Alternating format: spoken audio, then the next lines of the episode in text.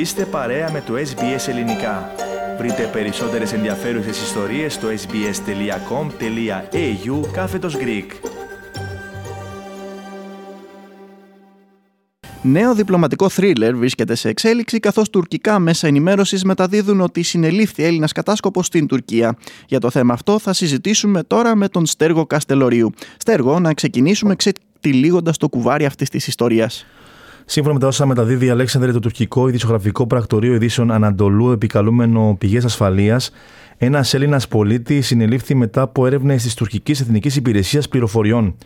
Όπως αναφέρεται, ο άνδρα ονόματι Μοχάμετ Αμάρ Αμπάρα συνεργαζόταν με την ΕΕΠ, την Εθνική Υπηρεσία Πληροφοριών της Ελλάδας.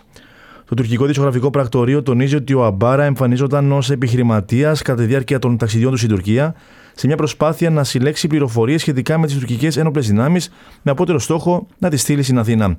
Η ίδια πηγή αναφέρει Αλέξανδρε πω ο Έλληνα πολίτη διεξήγαγε επίσης έρευνα για Σύρους στην Τουρκία, καθώς και επιχειρηματίες που στηρίζουν τον Φετουλάχ Γκιουλέν. Τι απαντά σε όλα αυτά η Αθήνα, Στέργο.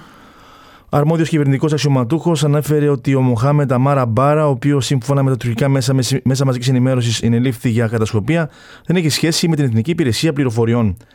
Επιπλέον, διπλωματικές πηγές αναφέρουν ότι η εξαφάνιση του Έλληνα πολίτη είχε δηλωθεί στην ελληνική πρεσβεία στην Άγκυρα.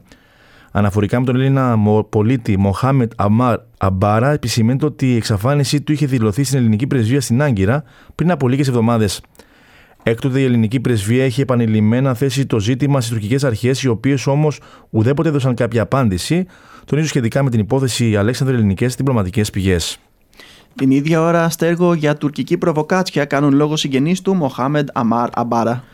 Σε συνέντευξή του στην ελληνική εφημερίδα Η Καθημερινή Αλέξανδροι υπογραμμίζουν πως ο Μοχάμεντ Αμάρ Αμπάρα δεν έχει καμία σχέση με τα όσα του καταλογίζουν. Η εφημερίδα συνομίλησε με ανθρώπους από το περιβάλλον του, οι οποίοι αναφέρουν ότι ο επιχειρηματίας ζει εδώ και πολλά χρόνια στην Ελλάδα και συγκεκριμένα στα νότια προάστια της Αθήνας. Όπως τονίζουν, ο φερόμενος ως συλληφθή από τις τουρκικές αρχές συνεργάζεται με λατομείο στη Βόρεια Ελλάδα ενώ τα τελευταία χρόνια επέκτηνε τις δραστηριότητές του εισάγοντας χαλιά από την Τουρκία. Πριν από 35 ημέρες ταξίδεψε με άλλους Έλληνες επιχειρηματίες στην Τουρκία, προκειμένου να επισκεφθεί έκθεση χαλιών και να συνάψει εμπορικές συμφωνίες με την οικογένειά του, έκτοτε να έχει χάσει τα έχνη του. Όλα αυτά συμβαίνουν, Αλέξανδρε, στον απόϊχο των δηλώσεων του Έλληνα Πρωθυπουργού Κυριάκου Μητσοτάκη στη Σύνοδο Κορυφής της Ευρωπαϊκής Ένωσης στις Βρυξέλλες.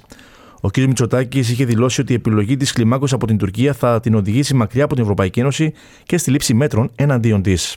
Υπάρχουν δύο δρόμοι για την ε, Τουρκία. Υπάρχει ε, ο δρόμος της αποκλιμάκωσης, ε, του παραγωγικού διαλόγου με σεβασμό στο, στο διεθνές δίκαιο και υπάρχει δυστυχώς και ο, και ο δρόμος της της κλιμάκωσης, ο οποίος προφανώς και θα οδηγήσει την Τουρκία σε περαιτέρω απομάκρυνση από την ευρωπαϊκή οικογένεια.